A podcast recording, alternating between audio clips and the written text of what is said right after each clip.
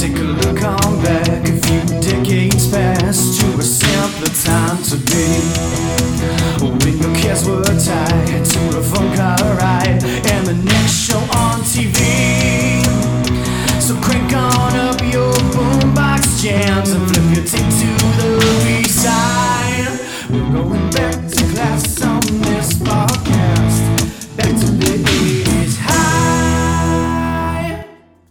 Previously on 80s High. So I was trying to think about board games in the 80s. Everything's dice, right? Everything's Yeah, dice. for sure. So many. But then I thought of something. You got to use your wits. You got to use your mind. You got to know your opponent and get in their head. I want you to put on your admiral's hat. I want you to position your fleets Yeah! because it's going to be time for us to explore Milton Bradley's battleship. Oh, that's such a good one.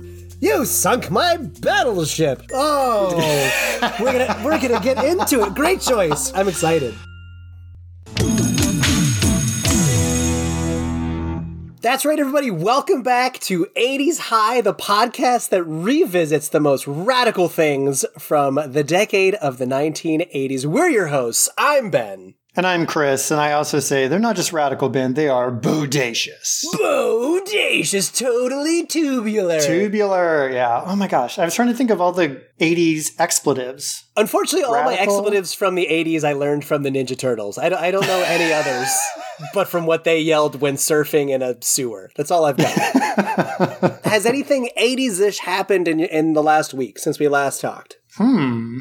Not that I can think of. Have you had any 80s encounters? We have had a very intense 80s week in our household. More importantly, have you encountered your 80s self in a time loop? That's the most important question. He showed up in a car and he was like, What year is it? And I told him the year. And he's like, Oh God, I've heard about this. And he got right back in and he disappeared. Please tell me you screamed, I'm young! And he said, I'm old! And you both passed out at the same time. So I good. knew it would happen. We finally dipped our toes into the Cobra Kai series on Netflix. Oh, that's right. You told me about that. I'm sorry ahead of time, 80s High podcast listeners. We had never watched any of the three Karate Kids. I watched the reboot with Jackie don't Chan. apologize for that. No, I had never seen a big gaping So? hole in my 80s knowledge. Don't get yourself down there. But as a little kid, how many times did we do crane kicks? Did we wax on, wax off? Did we paint the fence? But I'd never seen it, so we watched all three Karate Kids. It's 80s tastic.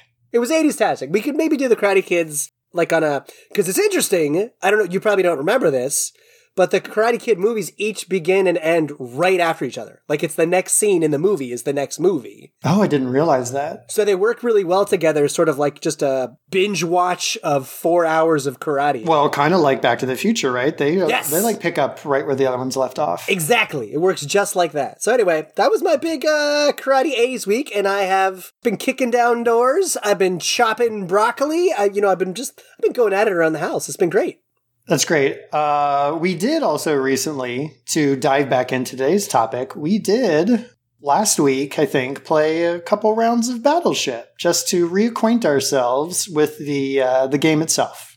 Little hands-on research. Indeed. Thanks to uh, well, I guess we'll get that into chemistry, but uh, thanks to Board Game Arena, we were able to experience Battleship online together. Yeah. Is there anything we, we need to get out now before we take this topic to class? Um, I know you told me very explicitly that no one cares we have listeners from three countries, so I won't bring that up. Okay, Ben really wants to We, we won't talk about We- it. I know it's not important. Ben's very excited to self promote and self congratulate. we are now officially an international podcast. We're an Well, I don't know if it international just happened, but we are an international podcast. We're on at least three continents, Yeah, oh yeah, three continents, not right? countries, right. not countries, continents. But um, I want to mention this because I'm like, hey, if you are an international listener, we'd love to hear from you because you know we talked about it in our very first episode. We want to get a little flavor and flair of what was going on in other countries during the 80s, and if you grew up in the 80s at that time in another country, what your perception of U.S. 80s culture. Yes. So if you're out there, we invite you to join the class of 80s High. We are an international high school. And if there was only a voice of wisdom to come in to tell you how to join the class of 80s High and tell us your stories, gosh, that would be so useful and practical right about now. If only. Attention, 80s High. I'm Matt, and I'm here to share today's homeroom announcements. Be sure to follow us on Instagram to catch the latest show topics and a joyful stream of 80s nostalgia. That's 80s High Podcast on Instagram. Today's lunch menu will feature French bread pizza, yum, and chicken love me tenders. If your hair is perfect and you're dressed in your best, it's really time for you to join the class of 80s High. Get advance notice of show topics, answer fun survey questions, and share your memories with the chance to have them included in a future episode. You can even be the next classmate to read these announcements. Email 80shighpodcast at gmail.com to join. That's 80S. After school today, there'll be a midwinter recital from the concert band. Be sure to catch them before we lose our arts department. And the computer club, well, they'll be playing with their floppies. Anyway, thank you. Have a bodacious day and go Mogwise. Okay, I'm excited to talk about the game of Battleship. Mm-hmm. Our fleets are arranged. E9. Miss, B4. miss. Ah, where are your ships? Damn it. They're not even on the board, are they? Ah, you caught me. Okay, Ah, so much cheating. Let's get into it. let's go to history. Okay, we are in history class. Now, I need to clear the air and get the record straight at the top of this class. Are you going to tell the history of engineering of, of ships that are used in naval combat? No, no, no, no, no. This is this is what this is what we need to talk about Oh boy. because I can just hear it now the clarion call of what is that? A fuss budget? Ooh, what is that? The Twitter tweet tweet of a killjoy? All you rules lawyers out there, and I'm looking at my co-host right now specifically, It's friend of mine. It's coming. Why on earth is this game on 80s high? Um, actually, it came out in the 30s. Nah, nah, nah. You know, some Yeah. of these people want to come and stomp on my joy. A very reasonable question for any avid listener or content creator to ask. Hardly, and I'm going to defend it for three very distinct reasons, Oh as a matter God. of fact. Oh, here we go. Number one, this was a very popular game in the 80s. Okay. It was everywhere, in like everyone's closet. Uh, Nursing homes. Even nursing homes had Senate it. floor. They were playing it on C-SPAN. In between taking votes, every place you looked, you couldn't swing an arm without knocking over a game of Battleship. Okay? it was everywhere, including on television, which is my second point. What? This was on commercials all the time. Oh, commercials. I thought you meant there was like a competitive battleship league you could watch. No, like no, no. pool halls. Like I mean, there could have been. There could Maybe. have been, you know, back alley betting games, or you know, we're in the park where they're playing like competitive chess or Could you whatever. bet like- on, on Battleship in Vegas in the 80s? Because that would have been awesome. that would have been amazing. oh my God. So the popular catchphrase "You sunk my battleship" was Uh-huh. said endlessly throughout the 80s. There's a little question as to whether or not it started in the 80s or the late 70s, but no the doubt. phrase, you sunk my battleship? Yes. There is a specific commercial in mind, which we'll talk about later, where Okay. this was first uttered. But this was a big catchphrase. So much so that no one can bring up this game without yelling out, You sunk my battleship. It's kind of like, Ben, if I said this phrase, could you complete it? I love what you do for me. Toyota. I don't know what There you're you go. saying. What are you talking That's about? Exactly it Toyota? it. That's brand recognition. Was I right? Of course you were. Oh man, you didn't wow. even realize it. That's even better brand That's recognition. oh, that's brainwashing is what I'm concerned about. That's deep in there somewhere. So that helps prove my point. And oh thirdly, my no, electronic talking battleship it's pretty cool. came out in 1989. Was it cool? Sort of. Did anyone need it? No, Sure, not really. No, Did it enable solo play against the computer? Absolutely, it did. So there you have it. what I'm hearing is you chose this topic because finally in '89 you found a game that you didn't need friends to play with, and you were like, "This is the game for me. This is what I need." Folks, I've called my co host a monster several times on this show, and I hope this is just more proof as to why. We'll put the evidence out there, you decide. we leave it up to you, dear classmates and listeners. I'm excited to get into So, talking okay, about it- the. it- are- can we move on? Are you Well- satisfied? I'm just saying, I'm trying to share some enthusiasm that I'm excited to talk about the centuries within the 1980s. This oh is really exciting to talk about this. This is great. This monster. Okay. so, what is Battleship? or battleships, or sea battle, as it What? might also be called. Sea So this is a strategy guessing game for two players. I did not find any variant that was more than two players. Did you, Ben? No, I think they call that what's where you like you stay Foursquare. It's like Foursquare. I think that's the closest you can get to multiplayer battles. I was gonna say you kind of get into like Risk or Axis and Allies territory Yeah, where you're yeah, like yeah. But no. squaring off. Yeah, I just saw one v one, and I just learned uh, one v nobody. yeah, you could play against AI, and certainly I'm sure on some of the modern apps and video game versions there's solo play as well. But you know, traditionally a two-player game, and it's played on a ruled like 10 by 10 grid, either on paper or on like a game board. And each player has a fleet of ships. And what they're going to do is place them in this field. It is concealed from their opponent. They're going to lay their fleets out. And then players are going to take turns calling shots to the other player. And your objective, of course, is to destroy the opponent player's fleet, decimate them, smash all their ships before they hit you. Mm-hmm. And the grids, you know, A through J, 1 through 10. So you call out, you know, C7, Miss. and you say hit Or hit. or miss. And then, of course, if you sink a ship, oh, you sink my submarine, you sink my battleship, of course. By the way, I looked it up. Sank or sunk technically works. Yeah, you know, that is put that unfortunate. the game is very biased against the rest of your fleet. Like it's called Battleship. You sunk my battleship, but you've got all the other ships. You've got your submarine. You've got your aircraft carrier. You've got your your the little guy. What's the little guy called? Cruiser. Traditionally, there are five different ships. The carrier is the biggest, five squares. And then you've got the battleship with four. The cruiser and the submarine are both three, and then the destroyer. And when you two. say those numbers, that's how many spaces they take up on the grid. yeah, that's how many spaces. So when you're calling off on the grid, destroyer is going to take up two squares in a, in a yeah, line. yeah, yeah, yeah, yeah. Okay. Yeah, so why is it called Battleship? I, I didn't actually look this up, but I'm going to guess at that time, those were the beasts of the sea. Those were like the pride and joy of any fleet, is to have battleships. Which time are we talking about? We're talking about World War II, so let's Okay, get okay, into the you. history. That's a good segue. So let's talk a little bit about the history of this game. Ben, what do you know about the origins of the game Battleship? Tell me your knowledge. I can't say a great deal. I saw that it is very controversial on its original origin. Like the ori- like the real original battleship may be lost to the ages. Mhm. Um, I saw that there was one at some point in the 1800s. Was I mean I, ah, I was supposed to bring that up so I could say the French because I would butcher it. Sometime in the 1800s, which made me feel better about it being on 80s High Podcast because there's an 8-0 in the middle of the 1800s. So I felt we were getting closer. Is it like Colosseum naval battles in Rome? Is that is that where this all Indeed, began? yeah. yeah, so you've you've definitely hit a lot of the marks there. So the game itself, from what we can tell, really started to be published by a lot of companies in the 1930s, so right around the time of World War II. But as Ben mentioned, there are kind of origins or predecessors to this game that seem to go back before that. For the game itself, it's said to have been played by Russian officers even before World War One.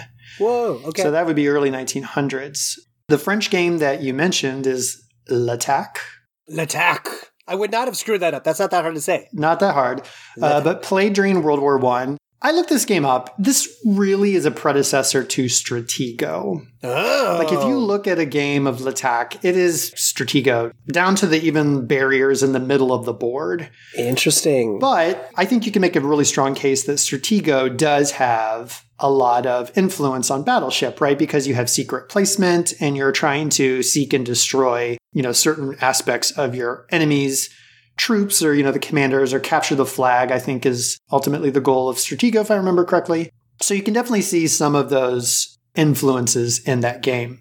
Another game that I felt was a closer approximation uh, is an 1890 game called Basilinda. That's a game titled Basilinda? That really sounds like a fantastical troll with one eye who you have to get a password from to get like through a bridge. It does sound like a character from a fantastical series. I have sent you a link to a picture of this game. I want you to take a look at it. Tell me what you see.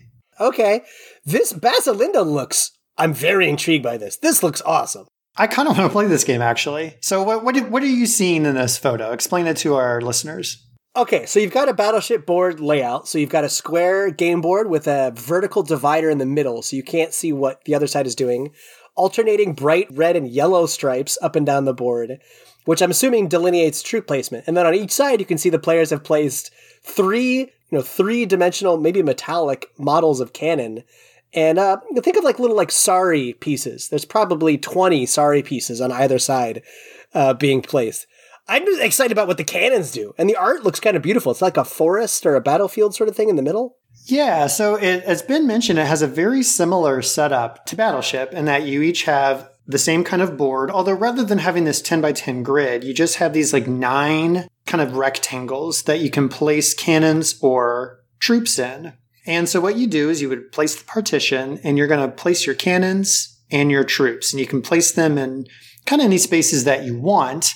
And then you're going to lift the partition. And there are rules based on what is opposing each other to what happens. So cannons cancel each other out. If I place a cannon across from any troops on Ben's side, those troops are gone. This game is awesome. I love the reveal that you pull up the middle board and you're like, oh no, look where your cannons are. I'm doomed. Like, it's awesome. This is great. Yeah, so you play that, and then, but the cool thing is, is then you put the partition back and you redo it again. And your goal is to try to knock out your opponents before they knock you out. But the cool thing about this one, which you don't get in Battleship, is you can move your stuff after each round. So you can move your troops and your cannons, and then it becomes that great. What I like about games like this is that it's a little bit of a get into your opponent's head. You're trying to think like your opponent, see what they're going to do, I find those games kind of fun. Ben, you and I have played other games similar to that. Like, um, I mean, that's kind of what Incan Gold is all about, right? You're trying to like outsmart your opponent and see what they're going to do and press your luck. I think we have to homebrew this because the link that I found, the link that you sent is it was sold on eBay and what it was sold for is blocked because this is a copy from 1890. I don't think I have enough plasma to sell to pay for a Basilinda board game. I mean, the good news is it looks like a pretty easy game to create on your own and to and to homebrew. To your point, I think it would be kind of fun to play. It actually, no, sure. I was like, I wow, I would play this game. So that's some of the origin stories or, or influences I could find. As mentioned, by the 30s, a lot of companies were selling it as a pad and pencil game. Uh, the first commercial version of the game is called Salvo, published in 1931 in the US. Uh, in 1943, Milton Bradley published Broadsides, the game of naval strategy, again as a pad and pencil version. I know this wasn't part of the plan, but I have a curveball for you because I was concerned about this. I didn't know what a salvo was, if that's the result. So I just Googled salvo, a simultaneous discharge of artillery or other guns in battle. Can you help me wrap my rule loving brain around simultaneous where in Battleship it's like I say D4 and you say E9 and like we go back and forth.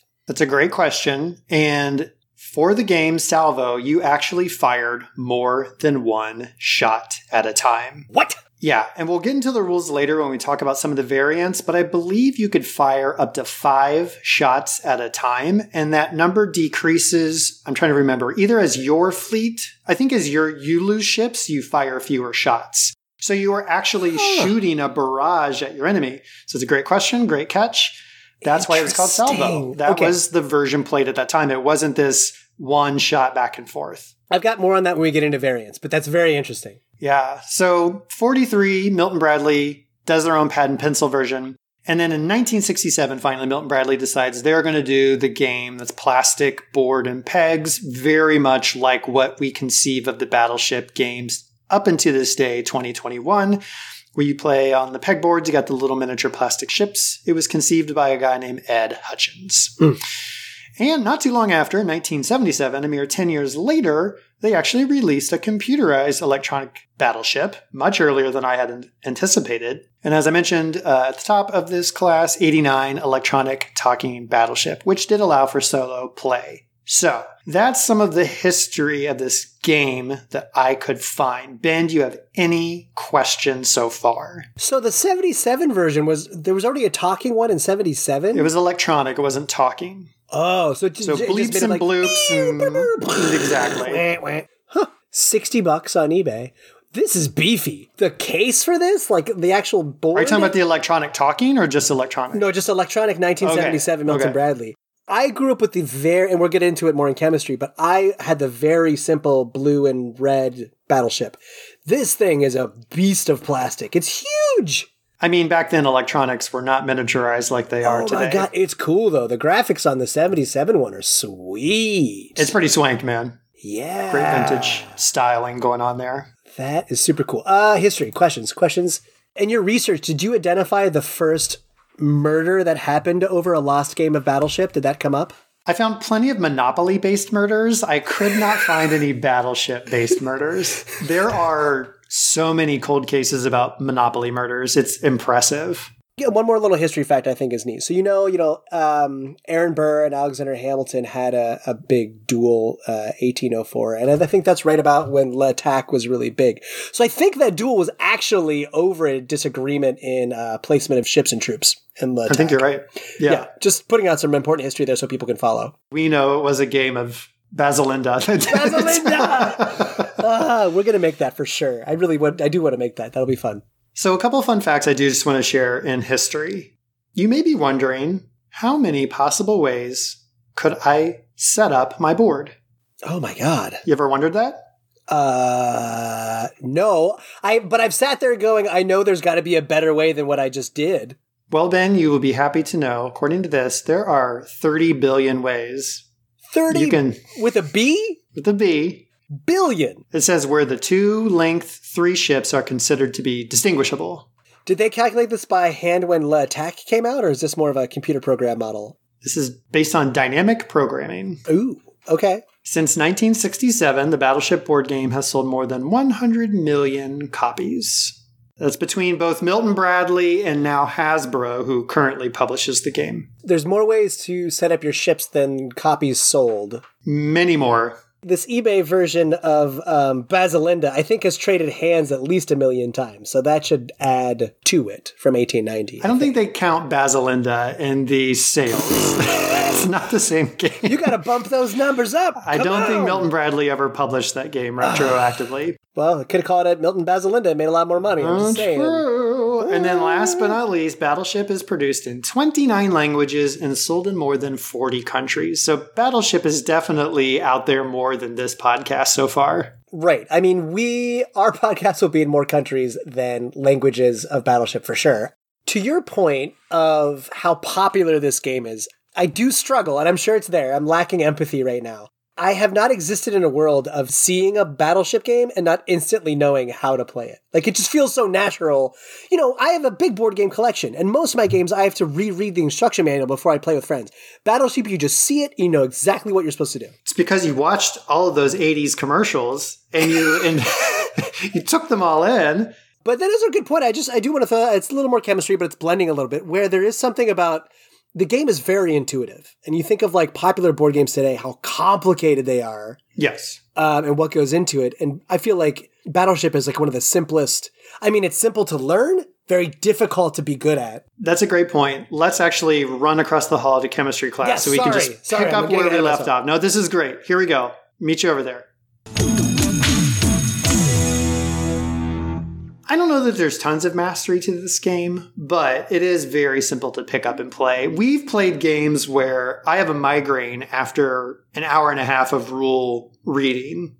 And even games that I know well on their surface, I'm like, oh yeah, this is going to be easy to describe. You start getting into it. Yeah. Oh my God. Um, but no, you're right. And then you play the board game. You think you've gone through the 60 page rule book, and you're in the game an hour and a half later. And you're like, oh, okay, everybody, I forgot. There's like one little thing that would have been really important like 45 minutes ago. No, All of a sudden, it's the Cones of Dunshire. You're like, what is going on? Cones of Dunshire. Um, okay, so you said a way to master this. I actually did look up. I tried to look up winning strategies for Battleship today. I did too, but before we get to those, I want to hear from you. What was your favorite strategy playing Battleship? As you've seen with lots of board games you and I play, I oftentimes don't necessarily play for winning. I like collaborative games. Like I like games where we're all on the same team versus the game. Those are my favorite types of games. I play for fun, especially if it's like a short game where I don't have a lot invested in it. So I like making weird shapes out of the battleships. Like you and I played online and I made a straight line of all the ships down the middle, popping them in all four corners, making a smiley face out of the ships in the ocean. Like I just like something that when you see it, you're like, oh my god, are you serious? That was your arrangement. It's, you just have a little fun. You like the playful nature of it. That's the good. playful nature. The playful great. nature of sinking tens of thousands of naval officers into the plastic ocean by blowing their ships up. Just the playful nature of that. You know, it's not a heavy subject matter if you don't think about it too much. Not at all. So we did ask our class of 80s high Oh, the survey. members, we did ask them, hey, what's your favorite strategy or tactic plan? Here's a couple. Place two ships near each other and space out the rest. It's not actually a bad strategy. That's, a That's pretty good sneaky. one. I like That's a good one. Random guesses. I mean, let's just be clear. Yes. That's mostly what we did. This is one of my favorite. Little salty comment. Lose as quickly as possible so I didn't have to keep playing. Ooh, Salty. this person hated Battleship. This person just blobbed them all in the middle so they all touched. So it was just like bomb fest. If they had only gotten to try Basilinda, they would have been hooked. Uh, space out the ships as far as possible. Also a good one. Mm-hmm. And then my favorite strategy, thinking I had a strategy. Right? I feel like that's the most honest answer on that this was the most honest. I mean, I appreciate everyone's input, but of course, that one I thought very honest. Yeah. You mentioned that you uh, looked up some air quotes winning strategies. What did you come up with? What did you find? So I found a really cool article. I can't remember the name. This is terrible, but this is somebody who was a programmer with Microsoft Game Studios for like mm. almost a decade. I in no way want to steal your thunder. So in a topic we'll get into later, there was a recent event that happened that everybody was talking about Battleship again. And so they interviewed this this programmer of like, "Hey, what do you think about this game?" And so the programmer is saying there were two strategies they used that statistically you had fewer moves to sink your opponent's battleships. okay. I am releasing this onto the podcast. If you're listening and we know each other, don't you dare use any of these on me. But this is a gift I'm giving to you to destroy your siblings and your cousins in the future at all holiday gatherings. Or your children, if that's the kind of if that's the kind of parent you're kind of rock right now. You got to show them who's boss once in a while. I, I like a parent that doesn't go light on their kids. Yeah, they just sort of exactly. decimate them. It builds character. so the first one they called it um it's a two part strategy. It's hunter hunter target strategy. So the hunter is you imagine the board like a checkerboard. So there's Okay. there's dark squares and white squares. And you just pick a color and you only go after that color on the whole board. Mm. So that cuts your hunting down by 50% because the smallest boat is two squares large. Right. So you'll at least hit half of a boat at some point. That cuts your time in half. And then the target was once you find a boat. Oh, yeah, right. So as you narrow down the field, you know, you're putting the pegs in your board of where all your misses are. So it's starting to shrink the space. So if there's only four open spaces in the water, you know the battleship is, not, is the, the carrier is not there. So if you've already sunk the carrier, you're not looking for a five, an open window of five. Right. Maybe you only have the submarine left, so you're only looking for gaps of three. So only shoot in gaps of three. Don't shoot anywhere else except gaps of three. Right. That was sort of their statistical way to maximize your butt kickery in Battleship. That's great. And that's not the same article I found. So we actually found some different, but I think in some ways complementary mm, mm, uh, mm. bits of recommendations here. So the article I was looking at said you want to avoid some of the most guessed spaces. Now, they have indicated what those are. We'll, Interesting. just, we'll just throw them in the show notes Yeah. for people who are interested. We'll put yours on there too. Okay. Again, sort of mathematically or experientially, there are some highly guessed areas that people just naturally go toward. And so avoid those. Also, uh, putting ships in harder to say locations like What? F6, H8 are harder to say than B4, A1. People may be more likely to not say those harder to, or they may not be, they may not come to the top of the person's mind even unconsciously uh, as easily as something like B4, B7. I know for a fact we have several speech language pathologists who listen to our podcast, and I cannot wait to hear their input on that. That's fascinating. That's good. Yeah. Also, place ships vertically. People tend to place horizontally, and that's partially because we read left to right. And if you look across the top, I think they're, the numbers are on top. So it's one, two, three, four, five, all the way to 10. And so people are more likely to place their ships horizontally. So place yours vertically. And also, if you get a hit, you're better off to try to guess the next shot will be somewhere on the horizontal plane rather than the vertical plane. Okay. Okay. All right. I get it. I like it. They also suggest leaving some empty spaces. So similarly to the person who's like group a couple ships together and space the rest out, if you cluster them somewhat close together and leave a big open space, it can be really joyful to watch people hunting in this vast empty ocean, trying Just to like hit losing you. their mind of like, where are your ships? losing their minds and they can't find you. Mm. One recommendation is keep your ships in a close knit group, but no touching. Oh, interesting. Don't let them touch because there's a good chance someone could easily find two of your ships if they happen to guess correctly. Yeah, I and made now that you've mistake when we played for sure. Ben definitely made that mistake in one of our rounds for sure. Mhm. Also suggest placing a ship or two on the edges because a lot of people don't guess first on the edges. They tend to go toward the middle. You had a tactic that drove me nuts where you, and I learned this after like two rounds that this was like a thing you did. You always took one or two ships and you'd put the edge of it, like the end of a ship, on the edge of the left or the right of the board. So you'd spend so much time trying to find where that dang ship was actually, which direction it was going. Mm-hmm. That was good. That was a good tactic. Those are some of the fun strategies. Also, I think another huge part of chemistry are the commercials. Yeah. Did you look up any of these commercials and or remember any from your childhood?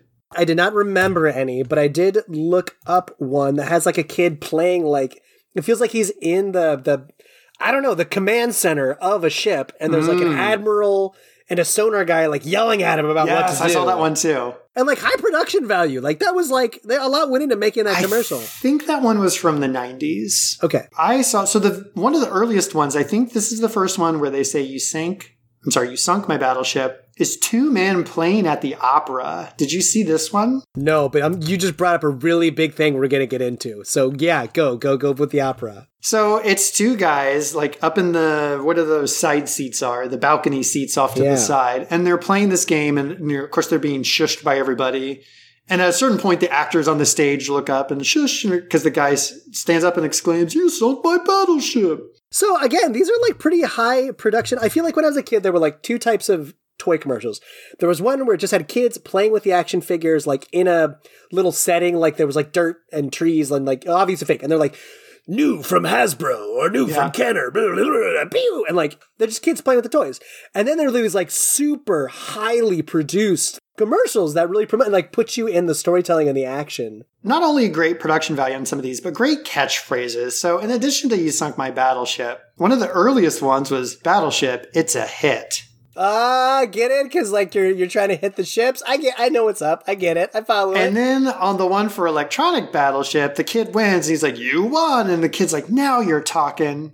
oh, I get Another it. good one. It's good. It's good. We could have been ad men in the '80s and raked in millions. Oh my gosh. these are so great. And it was also uh, kind of built as a game you can take anywhere, which, I mean, absolutely. Like a lot of those board games had a bunch of loose pieces or just like a big box and you had to cram everything in it. And the nice thing about Battleship, again to this day, I mean, maybe not that 70s talking version, which is a big old, Huge. Beast. So big. but you fold them up, everything's inside. It's super portable. You can take it, play in the car with your sibling or on a trip.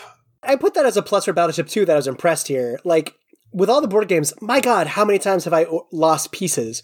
Like, I always have to, I, I have had to, uh, who makes it? Klaus Tobler? Whoever makes Catan. I've had to, like, Hmm. email Catan and ask for, like, replacement roads and settlements and stuff. Right? Because you lose them. Battleship came with a million pegs. I have Yeah. never played a game of Battleship where I'm like, oh, I don't have any hit pieces or I don't find miss pieces. Like, I ran out. Yeah, you could lose stocked. like you could lose like fifty of them and still have enough. yes. so many. This is a great game to like on a rainy day. You take it to you know your favorite coffee shop and you sit there. It's easy to play on one of those little tables. You can be out and about. Like the portability is definitely a thing. you know the the rainy day that's my memory of battleship both as a as a summer camper and a summer camp counselor Mm. because when it rained at least the camps that I worked at or the camps that I went to, you really didn't go outside much because Right. as a counselor, it's a pain in the butt to get all your kids clean after getting muddy and wet. And you don't want you don't want kids getting sick because you're all, all the way out of camp. So you stayed inside. So there were all these various games you did at summer camp if it rained. I remember you would always send like two campers on a run to the main building to go like grab all the board games right when the rain started Right. to come back. And that's my memory is playing Battleship a lot on the floor of a cabin at summer camp while it rained. That's where I played Battleship. Yeah, it stands apart from a lot of other games of that era because of its form factor. And you had a lot of pieces, but they weren't a lot of different pieces. They were mostly just 8,000 pegs. Right. There are tons of variants and Yeah. versions of this game. We don't need to get into the nitty gritty of all of them. There are versions of Battleship, and then there are rule variants or setup variants. And Yeah, I want to yeah, distinguish between those two. So, first off, let's just talk about the different game type versions. Okay. Right. So, we already talked about electronic talking, we talked about electronic. What were some other ones that you're aware of, played, know about, Ben? The only version that I've ever played was the very simple like it, there's a red box and there's like a hmm. blue box because you Yep. can choose which colors you want to play. Oh, because you, then you back them up to each other and it's just very simple plastic. Putting it in, the graphics are really simple. That's the one. I now just to get in the spirit here, while you and I have been recording, I have been watching long YouTube plays of the video game versions of Battleship. I see. So there's an NES version, uh, which is pretty cool, pretty animated. And then I see that there was a version on Xbox Live for a while. That it was really nice. It had like animated water and stuff. Very, very Oh, sure. colorful ships. Absolutely. But I would say those are the only three versions I can add to. There's a Star Wars version, there's a G.I. Joe, Pirates of the Caribbean, Cool. uh, you have card game versions, travel versions. In 2008, they actually did an updated version where they were on hexagonal tiles. Get out of here. And each player's board contained islands, and they had like captured man figurines placed on them. And so that was like a different setup. There was a version called Battlefleet, which was more like campaign style missions where ships could move and they had some abilities. There was a battleship with planes. What? Did you play any of these? Now, none of these I have played. The one I did play was Battleship Galaxies. Thematically, it's not, it doesn't have a ton in line with the kind of traditional battleship game. It was fun, but it's, it definitely feels like its own standalone. Well, then when you and I were doing research, maybe you already mentioned this one, but there was the one where it's plastic, it's more modern. It was almost looked like Star Trek, the chess they played on Star Trek. Like there were Oh, the three, three-leg- platforms, which is Yeah, awesome. like 3D 3D battleship. I think it was space themed too. That looked awesome. Yeah, that was kind of interesting. It definitely looks like that next generation, like they're in 10 forward and they're playing that three level chess or whatever it is. And then um, just a couple other versions that I saw. There's Torpedo Attack, where I think the mechanic is you had like a little periscope mirror where you could try to use it to like spy on your enemies' What? placements. That's awesome. That's cool. Seems kind of fun. And then there's another one which I think will lead into something that you found, that video you showed me. There's one called Battleship Shots. At first I thought this was a drinking game, but actually, and I'm sure someone's made that version, but it was kind of like your traditional setup, but then you could launch balls over the wall and try to oh, I saw a picture of that. That's cool. I like yeah. that. And so it reminded me almost of like um there's a couple games where you can like use pieces to knock things over. There's like a it's almost like a rampage type game. a board game where you can like knock buildings over with monsters. Anyway, it kind of reminded me of that or that version that you found where those guys were playing like a real live version of Battleship with each other. Yeah, we saw in this video where these uh, guys, gentlemen, we'll say, uh, like three on each side of a wall, were dressed up as navy officers. It was it was some influencer YouTube kind of video, Yeah. and they all sat in little cardboard boats they had made, and they're basically just throwing dodgeballs over the wall. Yeah. But then, did you watch long enough to see what happens if your boat got sunk? No, what happened? they took like a car wash sort of sponge, like a big heavy sponge, and they shoved it in a t-shirt gun. And then at like point blank range, like 10 feet, they shot you with the sponge. T-shirt guns are meant to go up like 150 rows in a hockey stadium. These guys remind me of either like Impractical Jokers or like Jackass, you know, those kind of guys, yeah, right? kind like of a jackass. those sort of antics. yeah, that was kind of silly, but I, you know, I liked the idea. I like, I mean, the idea Sure. in general it sounds like a lot of fun. Yeah, yeah. So those were some of the different kind of versions that I found out there. I'm sure there's tons more because again, this game has a lot of permeation in our culture. Yeah, Now the rule or setup variants. Here's another thing. So the salvo variant, which you mentioned earlier. So each player can take as many shots in one turn as that player has ships remaining afloat. So the starting player announces all five shots. Then the opponent announces which, if any, are hits. So, to your point, you're launching a broadside. No, I feel way better about that. And I will I just want to put in here, Salvo is the only variance I've ever played too. And we, we called it Salvo. I mean, you played it, like I said, on the classic blue and red battleship game, but it was like, hey, we only have three minutes because Right. like we got to jump in the car because mom's taking us to the pool. All right, Right. you you can each fire five shots at a time. Let's get let's get this going. Let's move it along. And that's the cool thing is, you know, a lot of these rules you could easily take to a classic version of Battleship and just incorporate them like as house rules. Yeah. And in some versions, the aircraft carrier was allowed two shots, so you could shoot six. That's intense. That's awesome. I like that. Yeah. That's cool. There's other variants of rules where if a player gets hit, that same player takes another turn. and they can keep calling consecutive shots until there's a miss. This reminds me of Uno, where you can just keep playing, Just destroy skips somebody. skips, skip, skip, draw two, draw two, you know, just like, like- murder someone. It's like when people put up those memes and they show their hand and it's a bunch of wilds and draw fours, and their like child is smiling on the other side of the table, and they're yeah, like, like, I'm just about to wreck my kid and send him to therapy forever. yeah. The version we played actually, this is another one. Submarines are a different class of ship altogether. One square, everybody. impossible to find. One impossible. square size. And there were two of them. Ugh. that made the game go much longer than necessary. That was hard. Here's another version. You can allow players to decline to announce that a ship has been sunk. You would acknowledge the hit, but you don't necessarily acknowledge that the ship was actually was sunk, so that they may have to take subsequent shots to determine whether or not it was destroyed. Which kind of then makes your uh, strategy of just lining them up a little more viable. Yeah, it could work under that scenario. I, you know, I, I've just had a realization that I really want to get into. I want to see if we can talk about it All right. because I think you've brought something up that's really interesting. So I feel like a penultimate part of the battleship experience is trash talk. Oh yeah. Just yelling at the other person about how stupid their placement was, Yeah. or they're lying, or they're cheating, or they hit your ship and you're so mad, or just being like, ha ha ha, you'll never find my thing. And I feel that's very special. Like when I think of other games that were big in the 80s, like Sorry's, you just get bummed like once in a while. Clue is more like high level, like strategizing, like, oh, may I see what you have here? And like, oh, I'm Yeah. just going to walk over here. Yeah. Life is just kind of, life is more like you're angry at yourself for what the game is doing to you. Yeah. And like Monopoly, everyone just finally doesn't care anymore because they're so tired of nothing happening in the game. Oh my gosh. Everyone is only talking about like, God, I wish we could do something else. But Battleship, I feel really shines as a smack talk game from the 80s. it doesn't even have to be smack talk so much where someone tries to hit and you go bloop you know like you can just make a little a little comment like uh, that's a big old mess like you can just the subtle trash talk can even just a little little needle in the side. It's not a smack in the face. It's just um, Oh, I bet I bet that was an endangered dolphin species. Bummer. Oh. Well you broke the surface of the water but that's Oh, it yeah no. Are you running Oh, out of pieces over there? That's Yeah. that's unfortunate. I like that. That's good. the salt and sass that you can deal out is probably better than the salvo of you Yeah. know cannon fire itself. That's why the It's game great. has to be in so many different languages because the instruction booklet tells you about all the sass and the smack talk you have to do during the game. Now I get it. Now I get the instruction. And you know, smack talk is going to be language dependent and culture dependent. so- Absolutely. totally.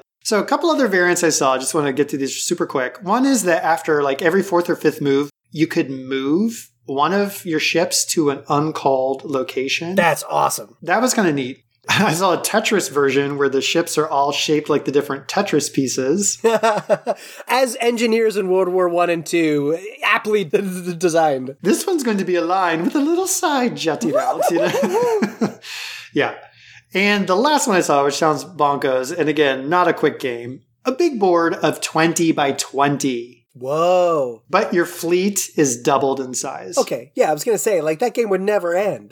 And you can shoot three times. So bigger board, more ships, more shots, different flair and variety could be fun. Uh huh. Uh huh. Um, I did see a couple things about kind of internationally how the game varies as well.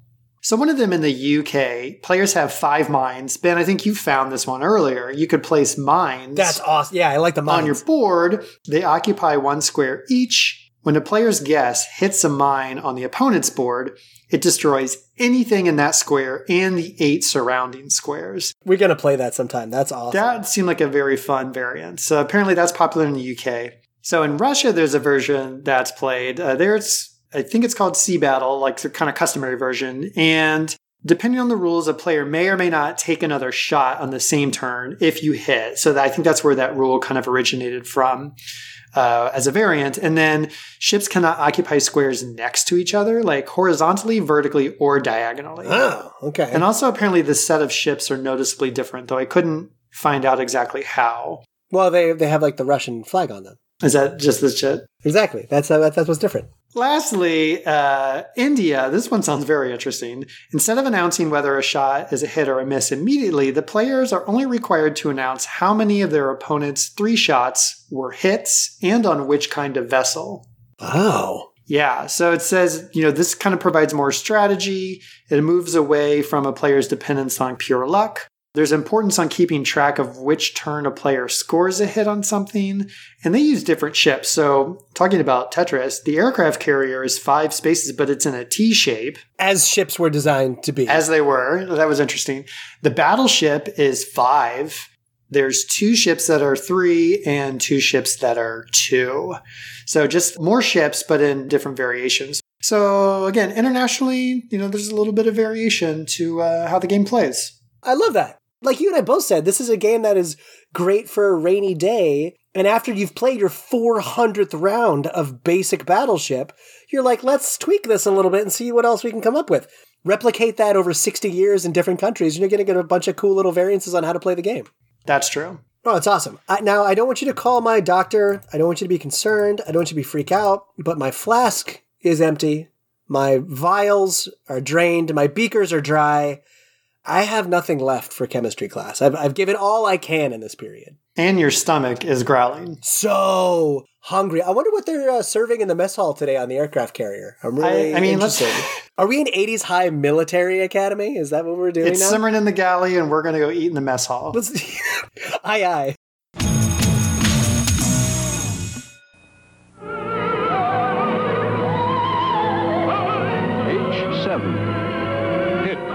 B6. Miss. H8. Hit. C5. Battleship, a great game of strategy, action, and suspense. Miss. H6. You sank my battleship. The game you can play anywhere. Battleship from Milton Bradley. Ahoy there, Ben. Oh, we made it back. Boy, you know what's amazing is Navy food is just as good as high school food. I'm gonna say I, I wasn't expecting much, but I think it, it came out right about par. I think they get the same suppliers. I'm going to put that out there. I think it's the same suppliers. What is the name of that supplier? That like huge food thing? Um, Sedeco, something like that. Sudoku? yeah, you know the number game. They also are a massive high school lunch food provider. okay. What did you find that this game influenced? I mean, obviously, again, we've talked about the umpty bajillion variants, versions, replicants that have come out throughout the years of this game. It still, to this day, sells very well. Oh yeah. Did you find anything else? What else did you see? So I have I have two things that All has right. influenced. One is I want to go back to our 80s high survey where you asked epic memories of Battleship. And this person said the real life Battleship was epic. People would go and watch the Battleship matches at the Virginia Tech gym pool and there would be crazy yelling from the fans. And I want to do this ASAP. So Okay. at Virginia Tech, it's an indoor swimming pool, a lap pool, and they have a bunch of canoes. And you get in a canoe, two people. You've got paddles so you can maneuver, and then you can take whatever containers you want in your canoe, like buckets, cups, whatever you want.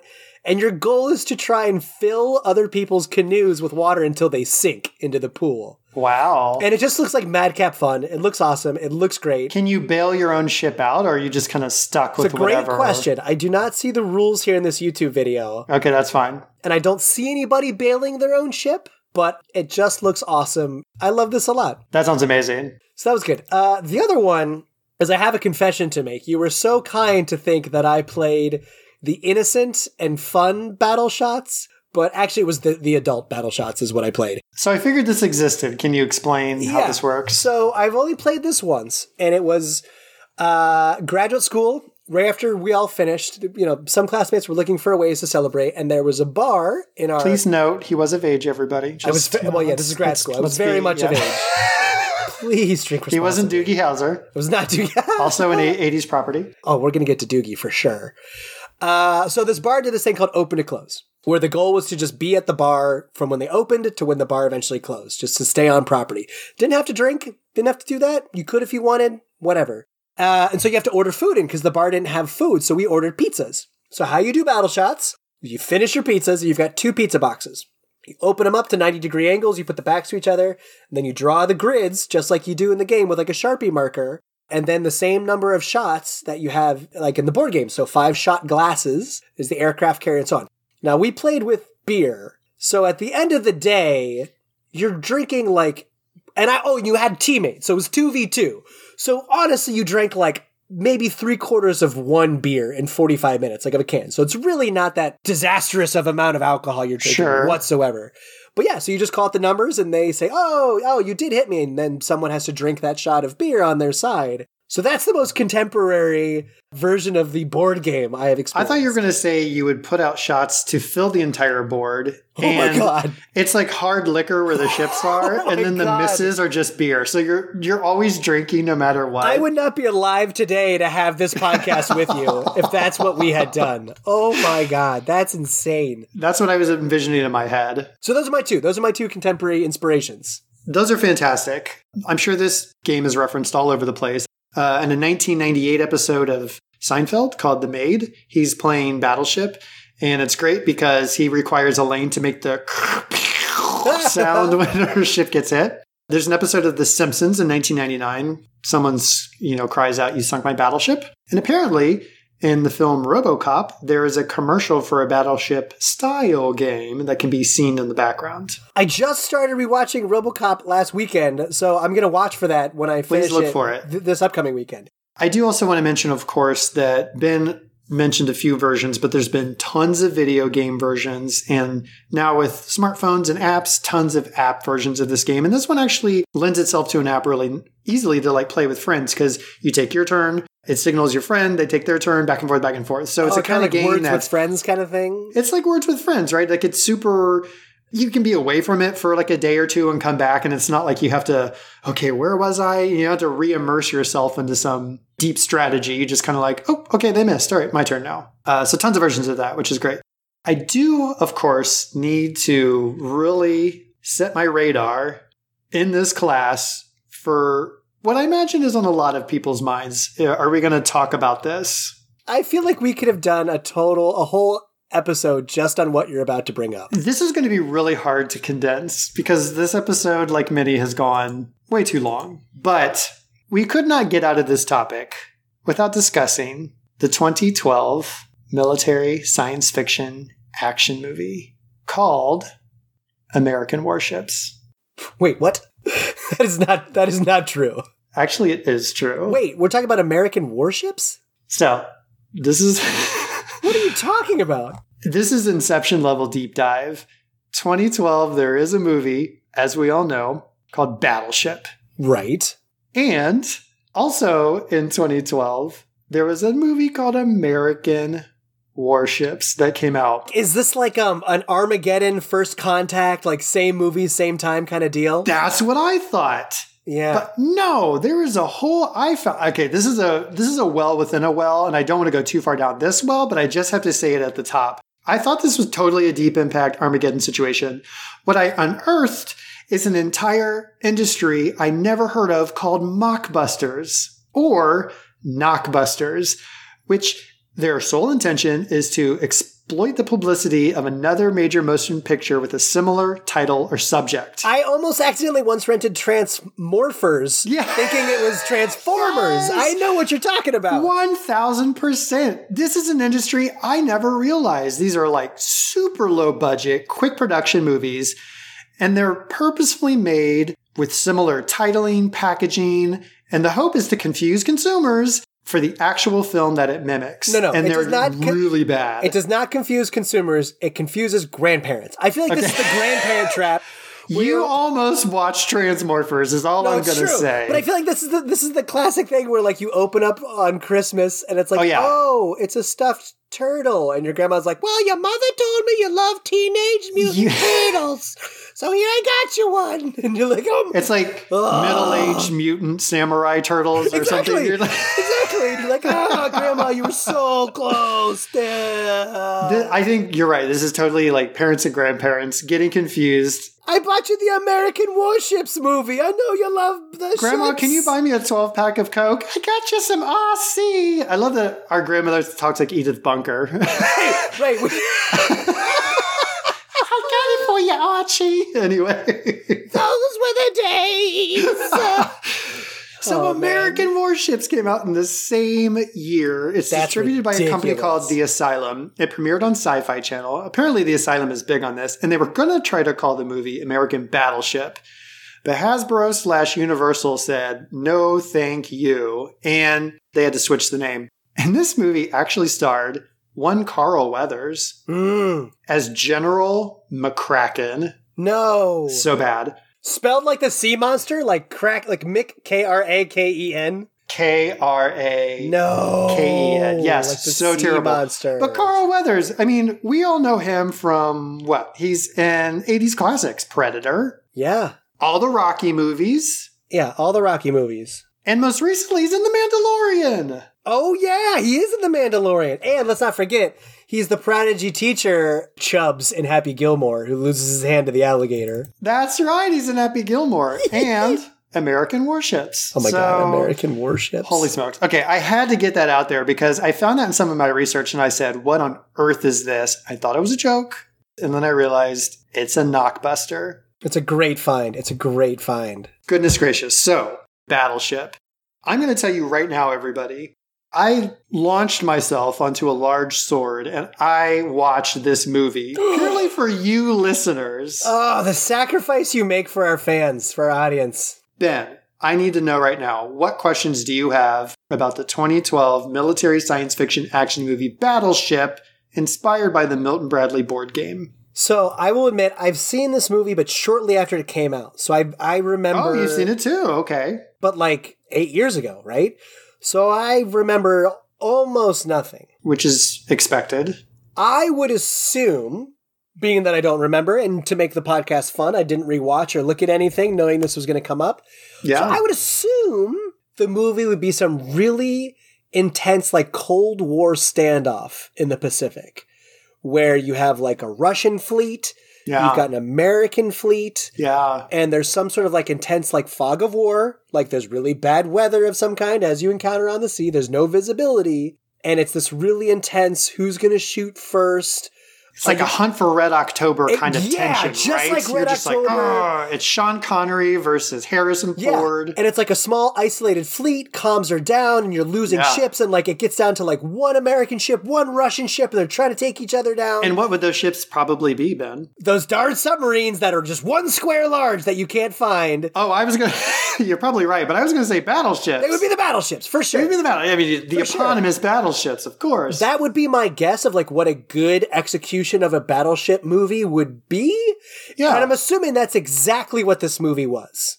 that's pretty close to what we got. Is it really? It's so close. Oh. Okay, you're you're just off on a on a few points. Okay, I thought they would totally butcher that idea. Okay, let's see. let's No, they did on. not butcher. They are so close to that. Okay, So there's three main plot points you need to know here. okay. One is we send a laser signal into outer space to planet G, a near Earth planet. I forgot to mention that. That was definitely an obvious part of that plot. Five alien ships arrive What? and c- proceed to crash into landmarks around the world, What? except for one that lands off the coast of Hawaii, where Tim Riggins from Friday Night Lights is doing naval exercises with Liam Neeson from Taken, No. who No. and they're doing naval exercises, and the aliens create a giant energy force field around two or three ships, which create effectively a board game. a board game. I, oh my god! Stop if you it. will, to face off against these Navy ships. No. Tim Riggins' girlfriend, Ms. Chicken Burrito.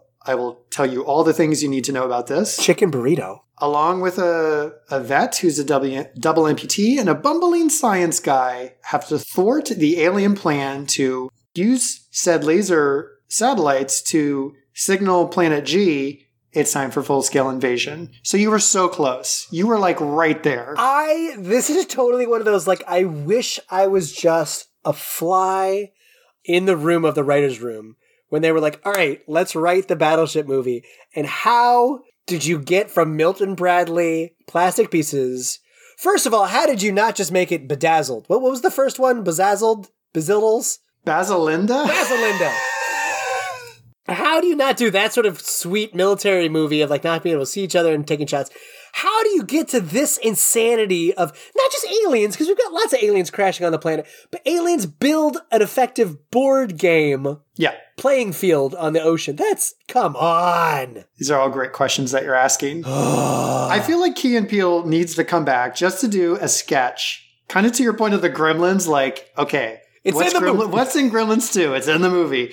We now need to do this for what is the plot for Battleship? Well, obviously, alien invasion, because that's central to any version of this game. Sure, of course. Number one. Uh, number two, we will make it Friday Night Lights because obviously that has to be the core crux of where this thing comes from. so Tim Riggins is in this.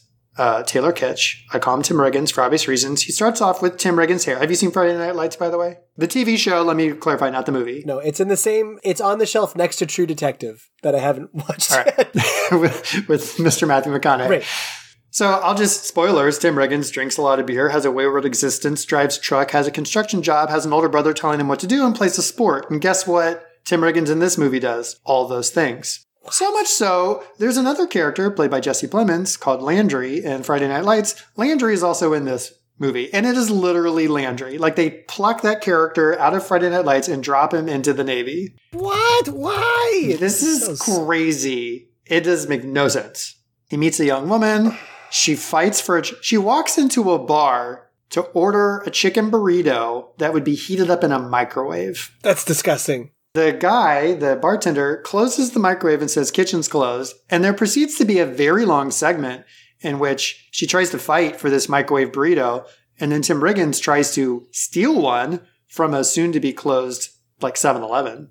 Oh my god, I hate This this. was a part of the story. I don't like this. So, of course, he proposes to her and then he goes into the Navy. Obviously, this all makes sense. It's all. This is all a great plot. I love this. Flash forward to the, the Navy doing naval exercises. These ships are blocked off. The aliens proceed to then attack. Of course, they're waterbound alien ships. Why not? Of course.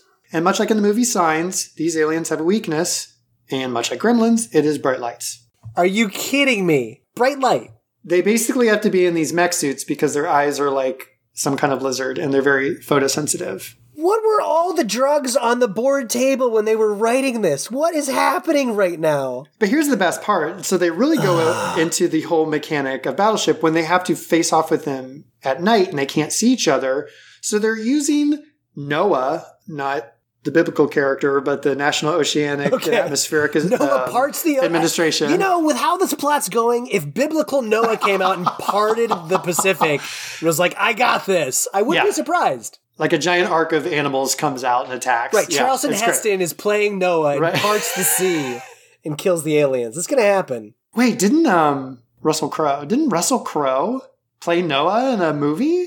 Uh, I know There's Steve, a Noah movie. Steve Carell played I know, Noah. Almighty Evan, right? Yeah, right, exactly. So, it, honestly, if that came up in the movie, I would have been like, okay.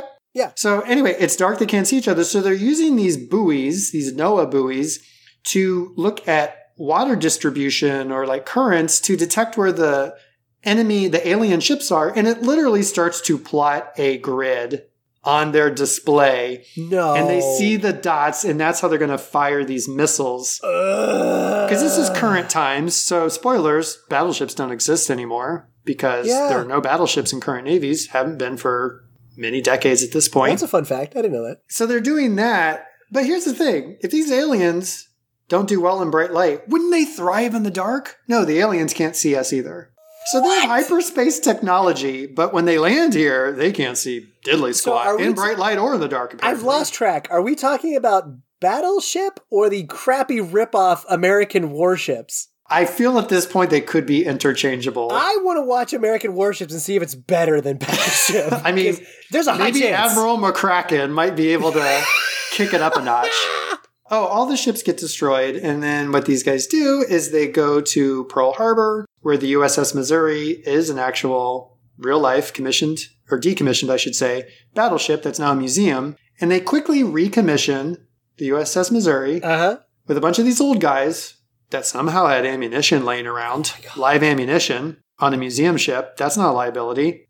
And they take this old battleship out to sea for the final showdown against this alien. This craft. old retired junk ship goes out to fight the the mothership that's been blowing away the fleet. Makes sense. It's fine. It's gonna be fine. It's Are great. there any other questions that you have about this movie, Ben? I don't have questions about the movie, but I have a really big reveal about the movie. I want to hear what your Is Is that a review good time to do this? Let's do it. So, in June 2012, I, with a gaggle of friends, vacationed for a week on the island of Oahu. Oh, okay. And I had a friend in the Navy, so we stayed with him and his partner in Pearl City. And as you do, one day we had to go to Pearl Harbor to visit everything. And I have been all over and inside and around the Mighty Mo, the Mighty Missouri. Did you see live ammunition and like cannon shells around that they were going to launch? at- Obviously, they were ready to go ships? at the drop of a hat. totally. you know, I know we're way past history class, but the the Missouri is really impressive because uh, the Missouri is where Japan signed its surrender in World War II. So the Mighty Mo went to Tokyo Bay. On board were Fleet Admiral Chester Nimitz and the General of the Army, Douglas MacArthur, the very big name we know from World War II. And Japan sent out a whole gaggle of emissaries, but headed by Foreign Minister Mamoru Shigemitsu. And when you go on the Mighty Mo, on the deck is an emblem on the deck where the table was laid out, where all the documents of surrender Oh, wow. were signed. So it's really cool to be in that presence. But what we didn't anticipate is all over the ship are signs about which scenes from the movie battleships were shot in those spaces. And we knew nothing about this movie, so there'd be these sandwich boards in this room, like, oh, this is where so and so, not like nukes the burrito, but like, oh, Right. this is where they plug in the thing, or the ship comes through, or this is where the alien landed. And we're like, what is this movie? What is happening? Uh, so then we had to watch it. That's why we watched it when we got back. We're like, oh, okay, we were on the Mighty Mo. That's hilarious. That's great. The Missouri is a. Uh, it served in World War II, the Korean War. Uh, it served in Operation Desert Storm. It's a serious ship. It's, So it has a long beautiful. history, It's and I believe it was the last Iowa class battleship to oh to be commissioned. It was the last to be commissioned. It wasn't the last to be decommissioned though. When this episode comes out, I'll put up on our Instagram a few shots of uh, us exploring the Mighty Mo and some of the movie posters that we saw on the ship while we were there. That's great. One question I'm surprised you didn't ask is do they say you sunk my battleship? Oh, right. I wanted to ask, yeah, yeah, yeah. Any catchphrases from any of it, did they say? So surprisingly, as cheesy as this movie sounds, they weren't heavy on the cheesy catchphrases. And at one point he says, ain't gonna sink this battleship, no way. But they don't say you sink my battleship, obviously, because like I said, battleships didn't exist, and this was the like climactic scene where they recommissioned this old battleship. So if it sank, that would be really No, sad. there's definitely a director's cut where they're like, what'd you say? Like, look who's talking now. Uh, it's a hit. it's a hit. Like, that, there's Yeah. definitely, it's going to happen. So again, it makes sense because battleships are no longer a thing. Like no navy, current navy in the world has battleships anymore that are commissioned. That's so fa- But Milton Bradley is still making the game as a kind of a classic tribute, I guess. they loom large in history, but as of 2014, there were no battleships listed in the U.S. Navy Reserve on the military balance. Look so, at that. We are going to get a bunch of angry mail from Navy officers who apparently will probably know something we don't. I mean, there's plenty that we're obviously not going to cover here because we're way over time. But Yeah. I wanted to talk a little bit about that. The last thing I do want to give, speaking of military, uh, U.S. Armed Forces, I do want to just give a couple props to this movie. When they did casting calls, they purposefully went out and found a lot of U.S. Navy sailors to be extras in this movie. Uh, and they did shoot on an actual uh, ship, the John Paul Jones. So that was the destroyer that was in the movie. That was an actual naval ship. And a lot of the old guys who were running the uh, the Mighty Mo were uh, veteran sailors, and some of them had even served in World War II. You can kind of tell like the acting is a little wooden, but you don't care because there's just you could just see the character in these old guys as they're showing the the youngsters how to run this old ship that's mostly analog. I thought that was really cool. I mean, that's always a big thing in these sort of military movies, right? Where the uh, the American military and Navy and Air Force are always extremely cooperative Yeah, with Hollywood, you know, because it is in a way kind of a recruitment tool. right. But they always try and cast a lot of active duty, and they're using the real equipment. And it's kind of cool. There, that lends an authenticity to a movie about uh, blind space aliens who crash into very strategically just monuments and then make a game board on the ocean. It may get you know lends some realism to it. Yeah, 100%. The last prop I do want to give also is one of the characters I mentioned who is double amputee, uh, played by Gregory D. Gadsden. He plays Lieutenant Colonel Mick Canales. He is an actual U.S. Army combat veteran and real life double amputee. Hmm. I think he was on like a National Geographic special or something. They found him. He had never acted before, and they got him to be in the movie, which I thought was really cool. Because again, like they could have put, you know, Gary Sinise in a wheelchair. For instance. Just no, as an no offense, Mr. Sinise, but Yeah, I'm just no, saying. No offense to Sinise. No, no, no. I'm just saying, just saying. So again, I, I wanted to give those props because for a lot of things they missed glaringly. They at least I felt like did a couple of they made a couple right calls. Yeah, I agree. Whew, this was a beast of an episode. Uh, do we take this, crunch the numbers in math class, call it a day? I need to see if this game is ready to uh, sink or swim. That's what I really need to understand. Does this game hold water? Oh, there it is.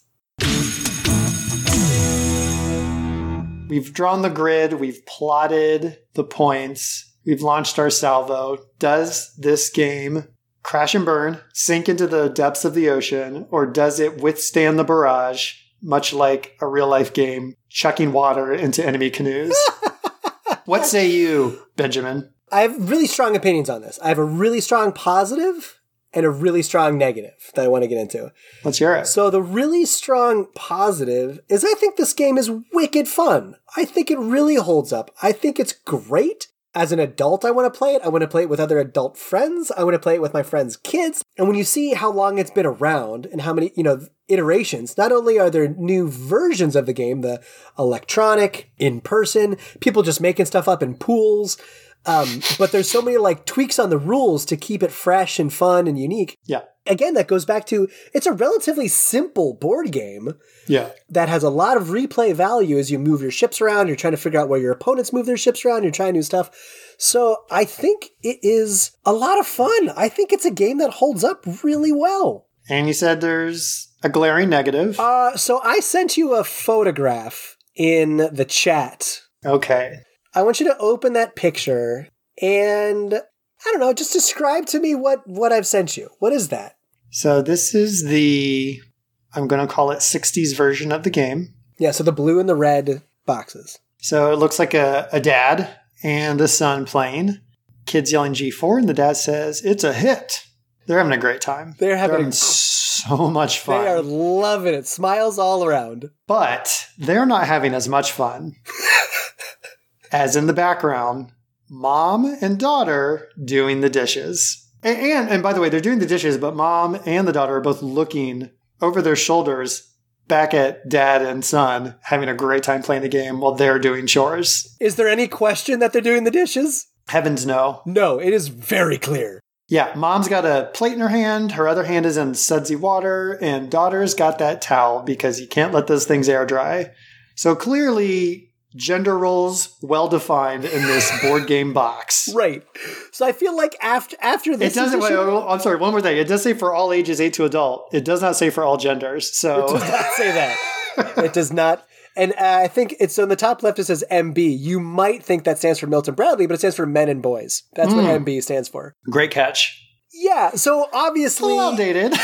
obviously battleship has recovered since then and uh, all the other packaging i could find was a lot better. Still in the tv commercials it's still men and boys playing battleship not women and girls or neither. It's pretty entrenched in a sort of the militaristic themes are for boys and men only. Hmm. and it's not only egregious like there's a later version of this box where the mom and the daughter aren't on it but to go ahead and design this box showing the mom and the daughter doing housework while the Yeah. father and son play the game and they're loving the housework and they're so supportive of them playing games and not helping.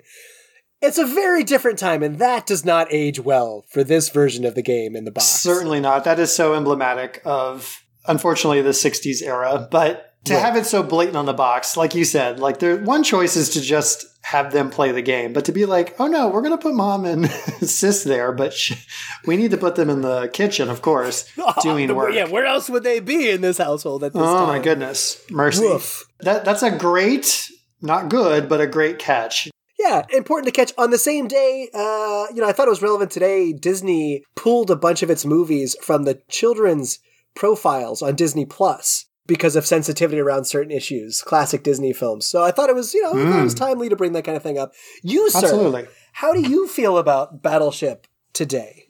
Well, so as you said, the fun factor is great. It's simplistic. It's easy to play. Like I'm thinking about like a board game night with, I guess you could say friends, but it's only really a two player game. But it's kind of one that you can pull out and as a warm up game. Like maybe you're waiting for the group to arrive, or people are playing just little quick, fun games. It's an easy one to bust out play. Like I said, rainy day, take it to a coffee shop and hang out, take it on a trip. It's got a small footprint, very travel friendly. And of course, there's, you know, solo play now, uh, particularly with like apps. The turn based nature is great for gaming with friends. I love games where there's secret moves and you try to outthink your opponent. Uh, I mentioned Incan Gold. Stratego works that same way. There's another game for sale. There's tons of others, but I love games where you're doing things in secret and trying to figure out, you know, get into your opponent's head. Those are always fun games. Uh, tons of variants and house rules to incorporate. And as we mentioned earlier, I really want to play Basilinda. I just want to make that game so I can play it. That looks like so much looks fun. awesome. But I think where this really shines is like kids developing strategy. When you think of those games, like Connect Four, right? Connect Four is a mm. very simple premise, but as a kid, you're learning strategy. Checkers is another easy game where you're kind of learning strategy. And I feel like this is the next step. The rules are pretty easy, but you get to do things, again, hidden moves, and you, you start to think like your opponent. And so I thought from a strategy perspective, it's not super deep, but you know, I think for kids especially, it's probably why it's aimed largely at kids, you know, even though it is a family game. So overall, I think it's a really super fun game. Again, it's not your probably most exciting game you might pull out, but uh, it's definitely a fun one to have in the mix. Well, I mean, goodness, this has been another long episode. It's a lot of fun. We've talked about games so much, I want to go play games. Yeah, I really do. I'm in the mood. But uh, what do you say we wrap it up? But I think we've got one more order of business before we do that. And you seemed, I'll just let listeners know, Ben seemed a little self satisfied, a little high on his horse. Felt like he was in the catbird seat when he, oh, I've got a topic for you. Oh. And I was like, okay, I'm curious. I need to know what this is because there's been a lot of buildup for me. Going back to the beginning of the episode, talking about phrases from all over time. What is catbird seat? That I have not heard. You're like sitting on the ideal perch. You're like in the the seat where you can see. Oh, it's like where a cat hangs out to watch birds. All the goings on. Okay, that makes me feel better. Catbird seat. What the? Okay. It's actually a short story. Oh, Don't read all it, but it is a short story. I'm very excited about this topic. Okay. Piggybacking off of some themes from Battleship, but I decided that I can't say those because I'll give it away too quickly. So I'll say those afterwards. All right. But I have a bit of a word game for you. Okay. I'm going to give you three words, and you try and tell me what they have in common. Oh gosh, I feel like I'm in a psychologist's office right now. Right, I'm, this I'm, is a- this I'm at is- my therapist. Yeah, this is like a Rorschach test, but with words. Yeah, Freud is sitting there. Okay. Siren, Electra, and Malibu. Now, one podcast listener just got in a car accident because they screamed the answer and swerved off the road. They were so excited. Miami Vice. Miami Vice. Those three words happen to be the stage name of three of the all time most popular American gladiators. oh.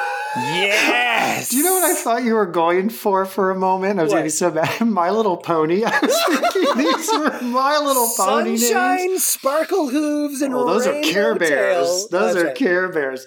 Yes. Battleship had this sort of a patriotic thing to it, and then I was thinking like head to head battling, and then I was like, oh, American, American gladiators, freaking yes. gladiators. Oh my gosh. So we're going to talk about one of the greatest, I think, of all time athletic televised competitions, TV series of all time. Big hair, big bodies, big prizes. On the next episode of 80s High. That's super exciting. I will also say I'm already thinking of this terrible, speaking of American warships, a terrible knockoff of Gladiators that I used to watch. I'm so excited to talk about that on our next episode. Well, everyone, this has been awesome with battleships, and I'm uh, yeah, I'm really excited to hit the mat and hit the foam balls with everybody uh, on American Gladiators next time. Yeah, get your giant two-sided Q-tip looking mallets. We're going to get ready and get on your um, your pedestal. We're going to knock each other into the 80s tastic action next time. On 80s High. American Gladiators. Thanks everyone for listening to 80s High Podcast by Ben and Chris. Our theme song is by Greg Reed at gregreedmusic.com with vocals by Chad Bumford. Show artwork is by Alex Goddard at alexgoddarddesign.com. If you like the show, please support us by passing a note to a friend in your next class. Also, you can rate us five stars on Apple Podcasts to help spread the rumor. Stay radical.